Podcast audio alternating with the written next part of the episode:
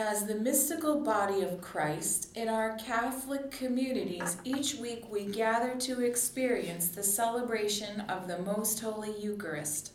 Far from being merely an event that we attend, it is here in this sacramental moment where each of us is drawn into this great mystery of love.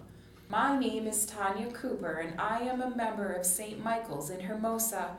As part of the year of the Eucharist, we will be offering teachings to help all of us understand how we encounter Jesus in the celebration of the Mass. We will use the general instruction of the Roman Missal as our guide. Our participation in the Mass is dialogical. That is a fancy word which means it is a dialogue. Jesus is present in the priest and the people.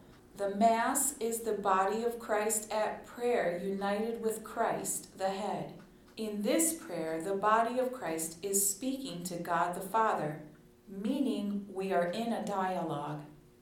God the Father responds to his Son Jesus.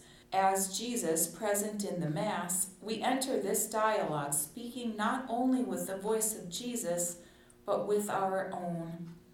Our communication in this encounter is vocalized during the Mass through prayers like the Gloria and the Our Father.